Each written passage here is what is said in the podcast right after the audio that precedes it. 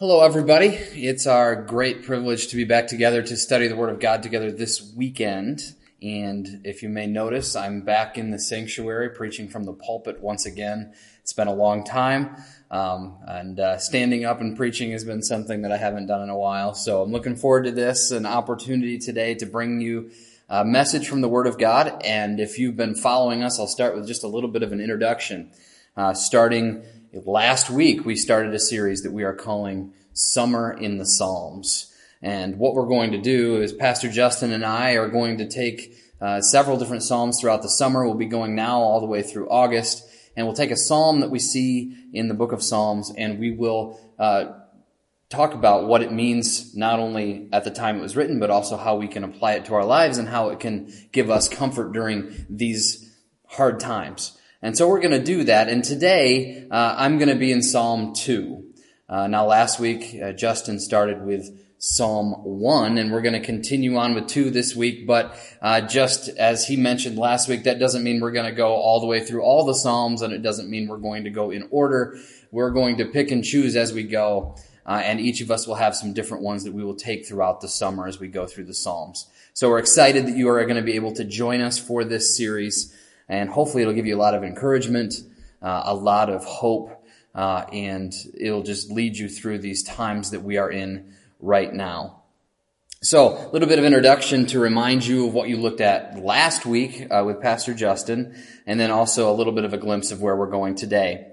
We remember last week that Psalm 1 and Psalm 2 uh, very well could be all part of one idea. Uh, that Psalm 1 and Psalm 2 are meant to be read together. Uh, and Pastor Justin explained some of the reasons why for that. I'm going to give a little bit of uh, a review here. Uh, Psalm 1 and 2 serve as a prelude to the whole book of Psalms. Psalm 1 and 2 are kind of like the, the introductory portion of the book. And then we're going to get into the five books of Psalms that are going to go through all of the chapters in which we see David as well as so many others who write these beautiful Psalms and we'll look at those as we go through this series.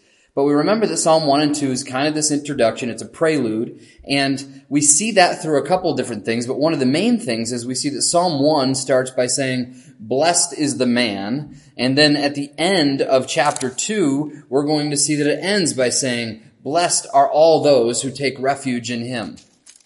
And so these bookends are on each side. And so what we start seeing is this theme developing in one and two that I believe will introduce us to the themes that will be explored later throughout the book. And that is, how can we be blessed? How can we be blessed? How can we be, as we remember from last week, congratulated? Uh, some translations would translate it happy. How can we live a life that is congratulated by God, a life that is happy and fulfilled? How can we live that life? And Psalm 1 and Psalm 2 start us on that journey. But I do believe that these two chapters do introduce to us, as I said, the themes that will be explored later throughout the book. Uh, we're going to see that this theme of blessedness, we're going to see this theme come up over and over and over again, all the way through the book of Psalms. And this introduction we have here is just a glimpse of what we, we will, where we will be going. And so we think about all of this, and we now get into uh, what the context and purpose of the Psalms were. So let's start there. And, and, Pastor Justin talked about this a little bit last week. And uh, if you uh, have been following our devotionals online, Thursday's devotion uh, was all about how to read the Psalms. And it'll give you an idea of the context and the reason that Psalms was written. And so I would highly encourage you, if you haven't seen that one yet, go back to our YouTube page and look that one up uh, because it'll be great in, uh, introduction and influence for you as we go forward. But we do see a couple ideas about the book of Psalms. First of all, it is a songbook of prayers. Uh, the word psalm is the ancient way of talking about a song. It's something that would be sung. They're poems, and it is a book of prayers. And so we need to understand that that's what the Psalms were written to be.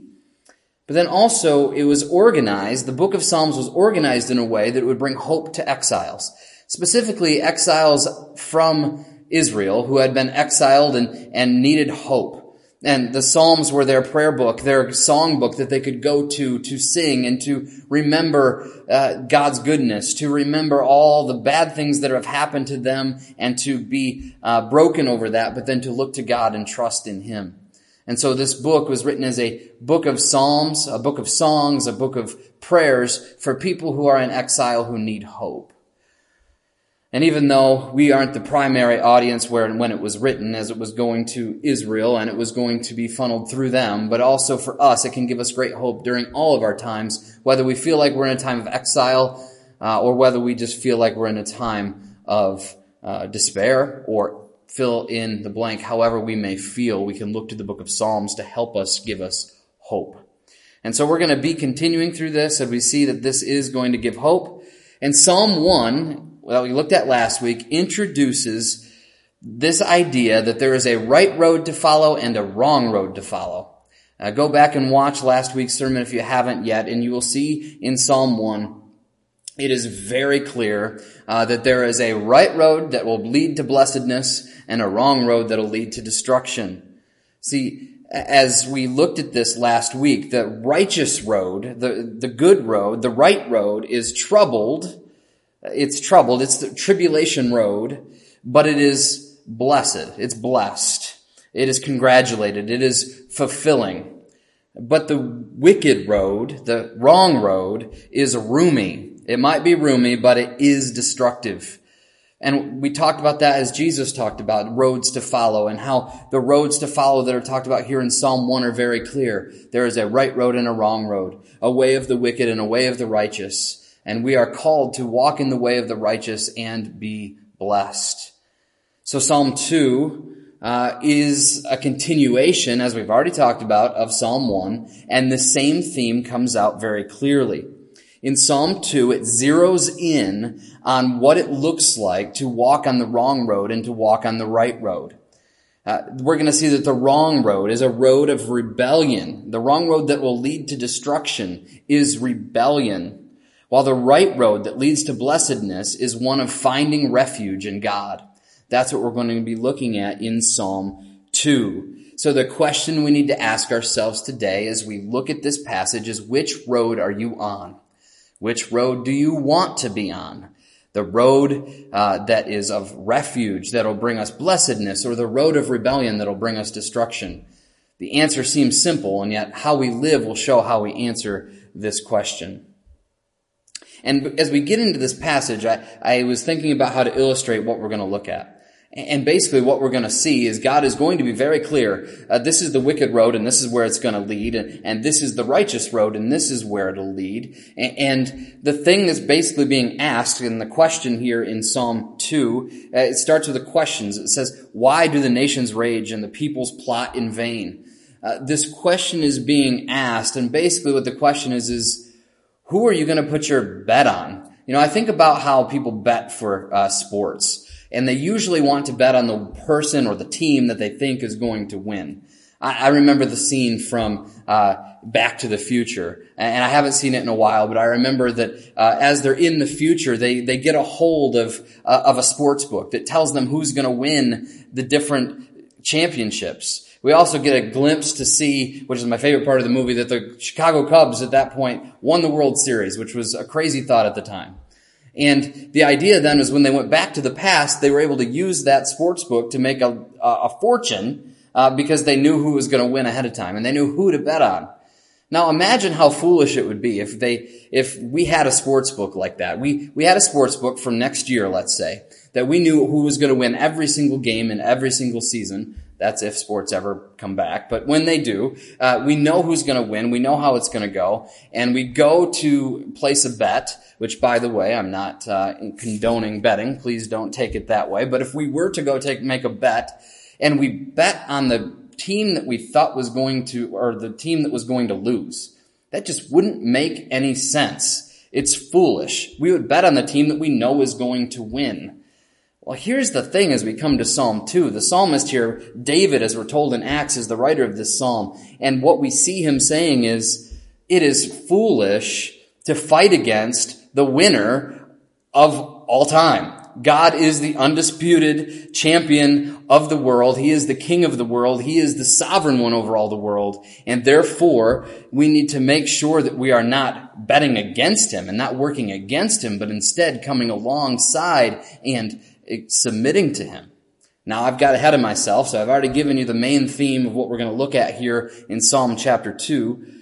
But the ridiculousness of placing a bet on the losing side is something I want you to remember and keep in your mind as we look at Psalm chapter 2 today.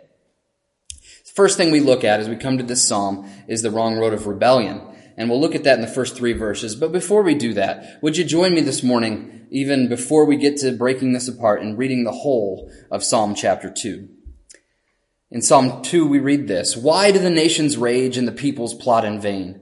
The kings of the earth set themselves, uh, and the rulers take counsel together against the Lord and against his anointed, saying, Let us burst their bonds apart and cast away their cords from us. He who sits in the heavens laughs. The Lord holds them in derision. And he will speak to them in his wrath and terrify them in his fury, saying, As for me, I have set my king on Zion, my holy hill. I will tell of the decree. The Lord said to me, You are my son. Today I have begotten you. Ask of me, and I will make the nations your heritage, and the ends of the earth your possession. You shall break them with a rod of iron, and dash them in pieces like a potter's vessel. Now therefore, O kings, be wise, be warned, O rulers of the earth. Serve the Lord with fear, and rejoice with trembling. Kiss the Son, lest he be angry and you perish in the way, for his wrath is quickly kindled. Blessed are all those who take refuge in him. So this was Psalm chapter 2. We read it in its entirety. And so let's start by looking at the first three verses. The wrong road of rebellion. Here in this passage, we see that the nations rage and plot against God himself the nations decide to take a fight against God. They are raging against him. This is, this is the imagery, the wording is getting us to think about this anger that they feel that is then going to be fleshed out in the way they act and in the way they speak. And they're angry with God and so they rage against him and they plot against him. This is the essence of rebellion. They don't believe God and so their anger becomes an action of rebellion. They choose to rebel against God, the creator God, the one who is in control of all things, which we'll see in just a moment, and they choose to fight against him. And so this psalm, as we read this, it says, why would people do this? It doesn't make any sense, like I just talked about. Why would they rage and plot against God, the maker of everything? And it doesn't make sense, but yet that's exactly what people do in times, isn't it something that maybe we've done in the past where we have fought against God? Uh, so we think about all this and we see uh, a, a, connection here. Remember last week we looked at the way of the wicked and the way of the righteous. And, and as we look at these, uh, these people, the nations and how they rage against God, I'm going to point back to chapter one as we see how these things relate. How the way of the wicked now is being fleshed out even further for us to see. And so first of all, we see that as the nations rage and plot against God, they are sitting in the seat of the scoffers. Chapter 1 verse 1 talks about that the righteous man doesn't sit in the seat of the scoffer, but that's exactly what the nations are doing as they rage and plot against God. They are scoffing against God. Again, showing their wickedness, showing they are walking in the wrong way. The next part here in uh, chapter 2, in verse 2, the kings of the earth set themselves and rulers take counsel together against the Lord and against his anointed. So now we see that the kings of the world are set against Yahweh and his anointed. The word anointed here should remind us of any time that we would, that Israel would anoint a king. It would be a way of setting them apart uh, to rule and to reign. And who is God's anointed? Who is Yahweh's anointed? Well, the word for anoint uh, is the same root word for Messiah, which in the New Testament would become the word Christ. And so we obviously see that even here in the book of Psalms, long before Jesus comes onto the scene, there's a beautiful picture and a prophecy that says right here that the world is going to not only rebel against Yahweh, the Lord of all, they're going to rebel against the Messiah who is coming, the Christ who is coming. And we'll talk a lot about that as we move on through this psalm. And so we see that the kings have set themselves against Yahweh and his anointed. And here we even see it says that they uh, have taken counsel together. Remember back to chapter 1 verse 1. It says the, the man, the righteous, the one walking on the righteous road, uh, does not walk in the counsel of the wicked. But yet we see the kings here doing exactly that. They are on the wrong road. And it didn't just stop there. We see then in verse 3, it says, what they're saying as they come against God is this, let us burst their bonds apart and cast away their cords from us. What is it that the nations and the kings of the world, which by the way, as we talk about kings, this is not just about the rulers. This is about the people they represent.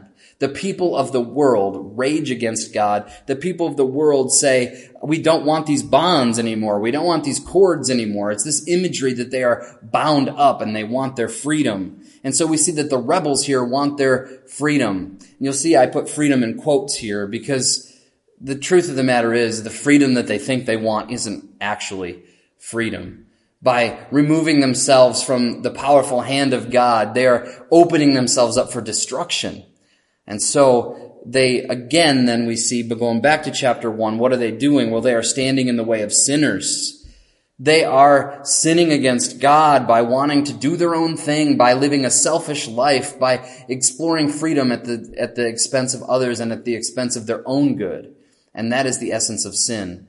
When we turn away from what God says because we think we know better. And that is exactly what these people are doing. The kings and the nations, what are they doing? They are coming together in sin and they are standing in the way of sinners. They are walking in the counsel of the wicked. They are sitting in the seat of the scoffer. And so if there's any question, if there's a connection between chapter two and chapter one, we see it right here. So this first road we talk about is a wrong road of rebellion. And the truth of the matter is the rebels, when they want freedom, what they really want is they don't want accountability. They don't want to answer for their actions and they want to be in control of their own lives. They no longer want to be shackled. In other words, they want to be free to do whatever they wish to do. And as I said, this is not true freedom. This will be freedom that'll lead them to destruction. And so this is the wrong way, the wrong road of rebellion. So then the question comes as we go through this psalm, if this is the wrong road of rebellion, uh, how is God going to respond? How is God going to respond to the one who is walking on the wrong road? Well, that's what we'll see here. God's response to the road of rebellion in verses four through nine. So the first thing we see in chapter, in this chapter, verse four, it says, he who sits in the heavens, this is obviously Yahweh, God, the creator, laughs. The Lord, the master, holds them in derision. So we see that we start, how does God respond? Well, Yahweh laughs at the ridiculousness of rebellion. He laughs at the ridiculous of re- ridiculousness of rebellion. Now this does not just mean that he's got this hearty belly laugh and he's physically, literally laughing. Uh, what this whole thing gets to as we look at Hebrew imagery is the mockery of basically showing how ridiculous it is to rebel against him. Rebellion is absolutely useless and it is absolutely foolish. I thought of this as I read this, like, when have I laughed like this to kind of say this is, you are so foolish right now? And there's been some times if you're a father that maybe your kids, and I'm specifically thinking of my sons many times, who will challenge me and sometimes they'll challenge me physically. Like, uh, there's been times where Noah has come up to me and he'll raise his fist like we're gonna have a fight. And, and it's funny. I laugh at that because I think there's no way your little six-year-old body is going to be able, if we really were to fight, you would never have a chance to beat me. It would never happen. Uh, it even happens with like board games. Uh, you know, and, and they'll come to me with like the game of chess. Noah wants to play chess with me and he expects that he's going to be able to win. And inside what I'm doing is basically laughing, saying, you don't even stand a chance. And that's what God is saying. As he laughs, he's saying, you don't even stand a chance. What are you thinking? And it's not that it's funny. It's this, it's this understanding that he is mocking them in a sense of saying, who are you to think that you can challenge me? This makes no sense. And God understands that this makes no sense and it is completely ignorant. And so, uh, then we see what goes on after that. He says he's going to laugh and he's going to expose their ignorance. Uh, and then this derision idea, he's going to mock them and he will speak to them in his wrath and terrify them in fury. the next thing we see here is that Yahweh will judge rebellion in wrath and in fury. There is no question rebellion will be answered. Justice will be laid out and God will bring judgment upon those who choose to rebel against him. This is promised here in uh, Psalm 2. It's promised throughout scripture. And so we see here another connection even back to the last chapter. Later on in this passage, we haven't got there yet, but we, as we think about judgment, what we're told in a couple verses here is we're told in verse 9, it says that when judgment comes, that people, that the people who are on the wrong road will, they they will be dashed in pieces like a potter's vessel. Dashed in pieces. Think of a vase and just being completely destroyed and crushed and blown away and pushed away and it has no power. Uh, it goes back to another image in chapter 1, in chapter 1 verse 4 that talks about how the wicked person is like chaff that the wind drives away. The understanding is it's just, there's no hope. It's got no control. It's gone. It's destroyed. And we see that that judgment is coming. Uh, in verse, in chapter 1 verse 6, it goes on and says that the way of the wicked will perish. Now back in chapter 2, as we continue to read, we see in verse 12 the same thing is mentioned. I know we've got ahead of ourselves. We haven't read this yet, but in, in chapter uh, 2, verse 12, uh, what we see, it says, lest he be angry and you perish in the way. Again, the understanding here is that God is going to bring judgment and that judgment is going to bring, uh, and death. It's going to bring the, the fact that you will perish. You will be separated from God. You will be removed. You will be destroyed. That is the judgment that is coming to the person who rebels against God. They will not win against him. They cannot come up against him because he will be the victor and he will judge them. And so we see that happening here in verse 5. And then we see a beautiful picture of the final thing that Yahweh is going to do in response to the rebellion of the nations, to the rebellion of people. And this is what he says. Uh, he says here um, in verse 6 As for me, I have set my king on Zion, my holy hill. What we're told here is that Yahweh will anoint a king of kings to put an end to all rebellion in verses six, 6, through 9. This king that he announces, he's going to send a king that would be the king over all other kings, a king that would put an end to rebellion. That's what is coming. And so we, then he starts talking about this king for a few verses here in Psalm 2. And it's going to be very clear to us who are Christians who this king is. You already know who this king is. But let me just explain to you what Psalm 2 says about who this king is that is coming to exact God's judgment on the wicked and on the rebellious. Well, we first of all, in, in verse 7, we see the king is the son of God. In verse 7, I will tell of the decree, the Lord said to me, Yahweh said to me, and this is the anointed one speaking, and he says, You are my son, today I have begotten you. God says to this king, You are my son, and I have begotten you. So we see this king that will come to set all things right and to judge rebellion is the very son of God, one who is begotten of God. And this isn't about uh, physically being born. This is the, the idea of sonship is the idea that, that God uh, is giving the right to this king to be his representative in this world, to represent him completely to the world around us that there is a relationship here that is intimate, but also a relationship of representation, that this king would represent God, represent him through judgment on the world.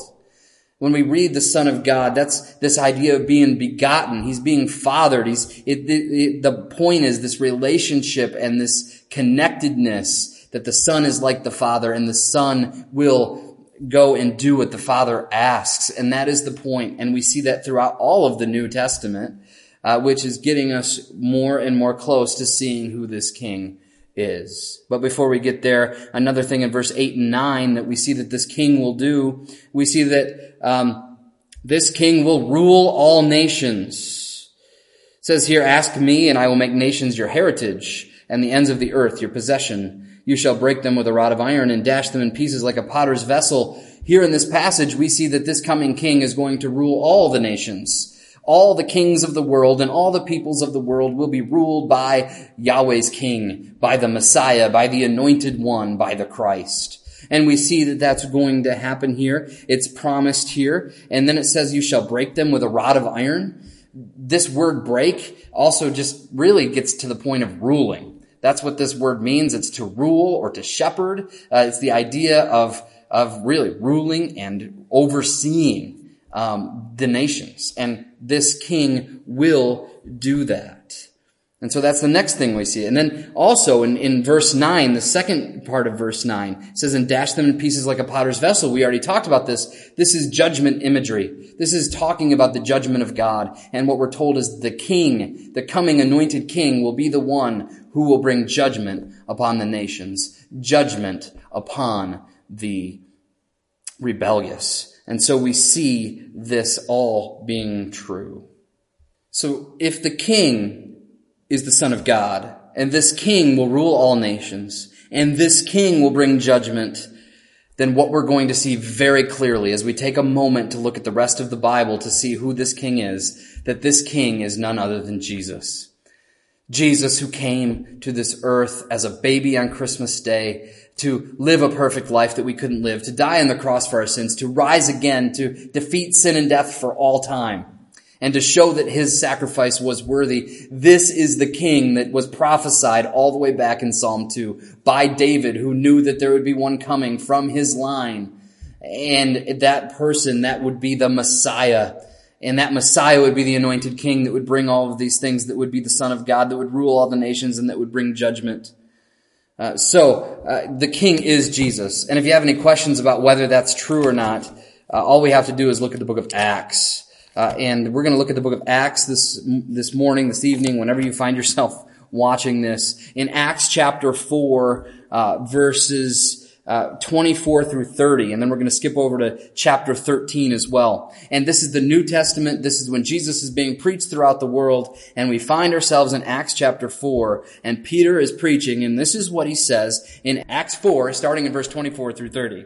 All right, and this is what we see. And when they heard it, they lifted their voices together to God and said, Sovereign Lord, who made the heavens and the earth and the sea and everything in them, who through the mouth of our father David, your servant, said by the Holy Spirit, why did the Gentiles rage and the peoples plot in vain? The kings of the earth set themselves and the rulers were gathered together against the Lord and his anointed. For truly in this city there were gathered together against your holy servant Jesus, whom you anointed both Herod and Pontius Pilate, along with the Gentiles and the peoples of Israel, to do whatever your hand and your plan had predestined to take place.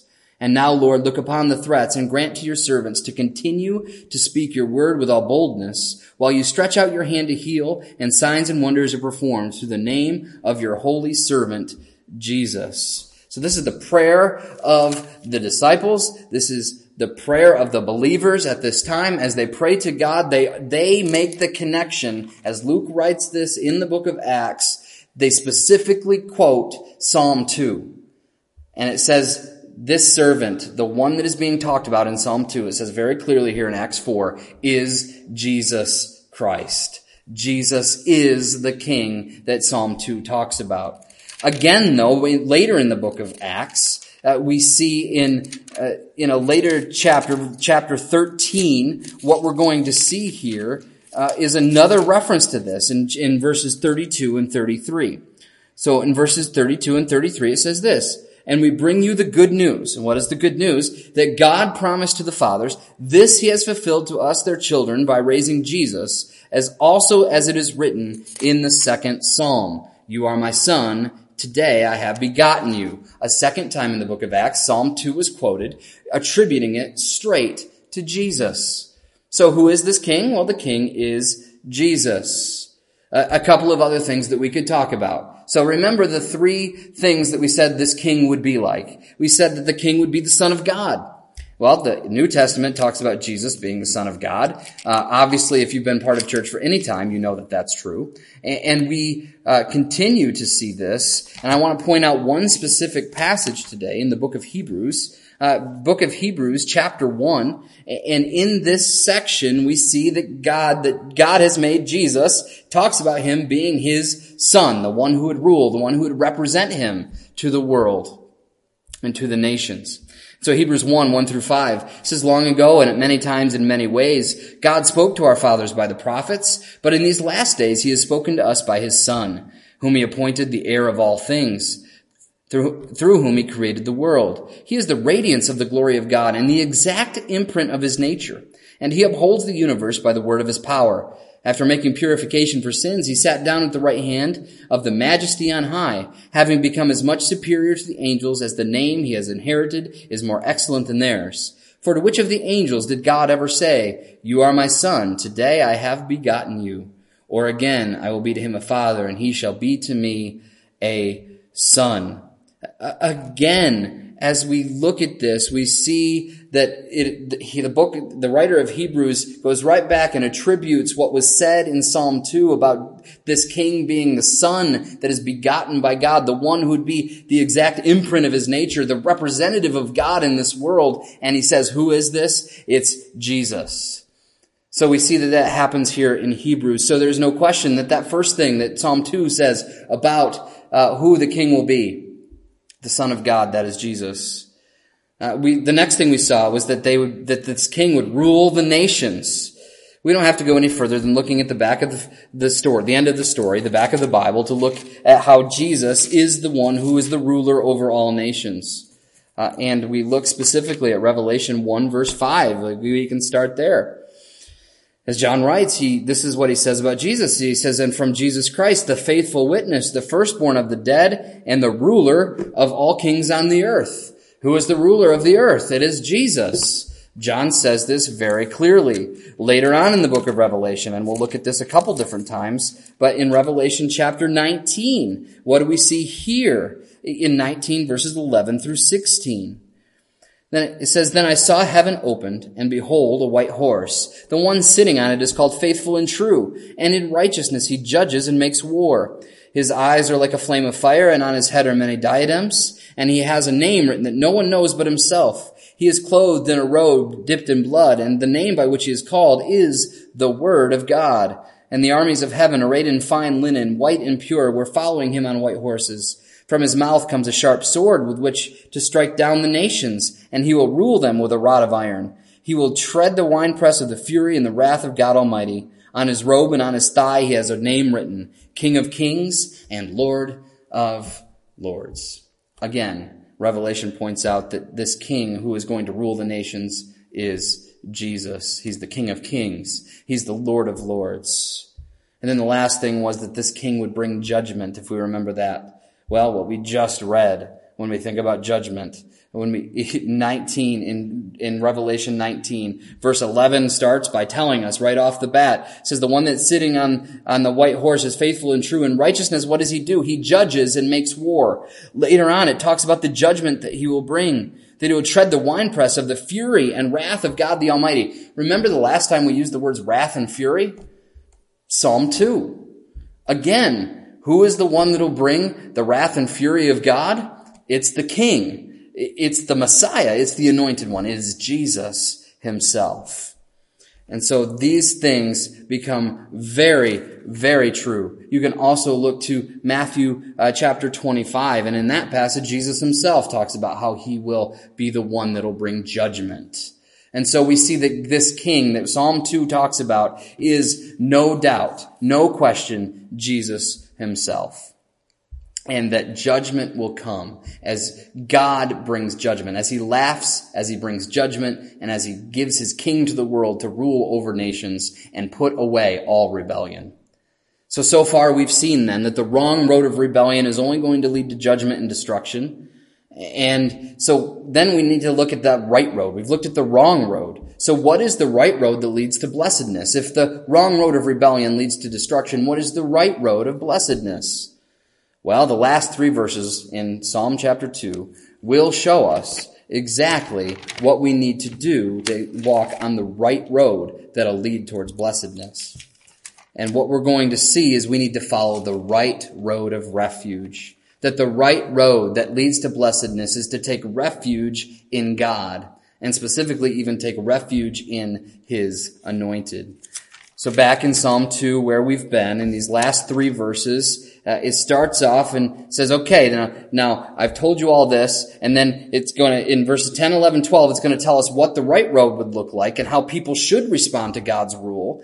Uh, but at the very end, in verse 12, this is where I'm going to start and then I'm going to go back. But it says right at the end, blessed are all those who take refuge in him.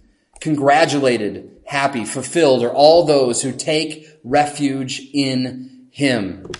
This is the right road to take refuge in God.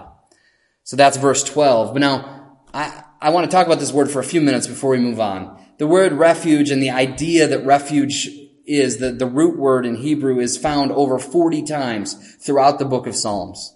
The word refuge and the idea of refuge is going to come out again and again as we go through the book of Psalms. Because when we look at refuge, we see what we need to have and that hope that we can have by making God our refuge.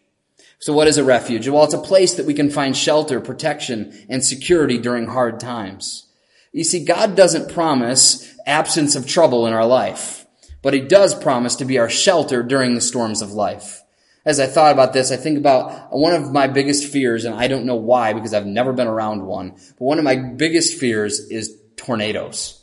I don't know why, but for the longest time, maybe it's because I watched too much Twister movies when I was younger, but I'm afraid of tornadoes. And so anytime there's a big thunderstorm or, or, uh, or heaven forbid, we hear on, I get the little notification on my phone that says there's a tornado warning, I freak out. It, you know what gives me comfort? Uh, you know, obviously I pray, you know, and that gives me comfort. But really what I want to do is I want to run to my basement. I want to run to my basement and get shelter from the storm. Because if that tornado hits, I want to be prepared. And when I'm down in the basement, when I'm protected from the storm, then all of a sudden the stress and the anxiety goes away. Because I know I'm in a place of safety, a place of protection, a place of comfort. Now, even in that, I understand that I might lose my house. I might lose other things. But if I'm where I can be safe, then I feel comfort and I can trust in my basement. Now, we can't always trust in our basement, but we can always trust in God. Just like we'd run to the basement during a tornado, we should run to God when we face the storms of life because He is our refuge. He is our shelter. He is the one that gives us comfort and security during the hard times of life. Don't look to anything else or anyone else, but look to Jesus. Look to God and ask Him to help you, to be your refuge. So ultimately, when we talk about refuge, it's pointing to the fact that our hope, our comfort, and our trust needs to be in God and God alone. And this will be a recurring theme throughout the book of Psalms. So keep watching for it as we go through the different Psalms. We will see this idea of refuge become so clear. So, if we are to be congratulated and blessed and happy and fulfilled by finding refuge in God, if that's true, then how do we do that? Well, let's go back and look at verses 10 and 11 and 12. Now therefore, O kings, be wise, be warned, O rulers of the earth. Serve the Lord with fear and rejoice with trembling. Kiss the Son, lest he be angry and you perish in the way, for his wrath is quickly kindled. So what does it look like to find refuge in God? Well, first of all, the, the command here after understanding that God is the one who's in control and he's the one that's going to control this world, judge this world, rule this world, that his king is going to come and rule, then what we need to do, it says kings, and obviously this is referring to anyone, be wise and be warned. So my first thing to say, if we want to find refuge in God is to be wise to be wise and not to live a foolish life. And that's going to be talked about in Psalms, it's talked about in Proverbs, it's talked about in wisdom literature. What does it mean to be wise? It means to follow God. It means to trust in Him. It means to walk with Him. That is wise. Foolishness is what they were doing at the beginning of this passage fighting against God, rebelling against God, going our own way and trying to grasp control away from God. That is a foolish way of living. And that's why God laughed at them. And so we need to make sure that we are wise, that we live a life in which we follow God, we walk with Him, and we don't fight against Him and rebel against Him or try to take control into our own hands, but let Him be in control and trust Him through it. So we need to be wise. Don't fight a battle you can't win. Don't make a bet that you're going to lose. You follow God, walk with Him, be wise and not foolish. The next thing we read here in verse 11, it says, serve the Lord with fear and rejoice with trembling. The word serve here is the Hebrew word that often can also be translated worship. And so what is being said here? Well, if we're going to find refuge in God, it's to worship Yahweh. It's to worship Him, to give Him the honor and respect that is due Him. He deserves our honor and respect, so we need to give it to Him. And then it talks about rejoicing with trembling. We can have joy in the trembling, and this seems weird. How can you joy, have joy and tremble at the same time? Well, if you understand that God is in complete control and that brings you to a point where it actually makes you feel the weight of who God is, but yet you have found refuge in Him, all of a sudden, the one who is so incredible is the one who is protecting you. And so we can be extremely confident and hopeful and trusting in God. And that's how we can rejoice. We can have joy in knowing that God's got us. He's got us in his hands. He's, everything is under control. That brings joy even in the trembling. And so we need to worship him by giving him honor and respect and being joyful through obedience to his sovereignty. And finally, then in verse 12, it says, kiss the son, lest he be angry and you perish in the way, for his wrath is quickly kindled. Kiss the son. Now, the imagery I want you to think about here is uh, not uh, a kiss between, like, uh, on a wedding day between a husband and a wife.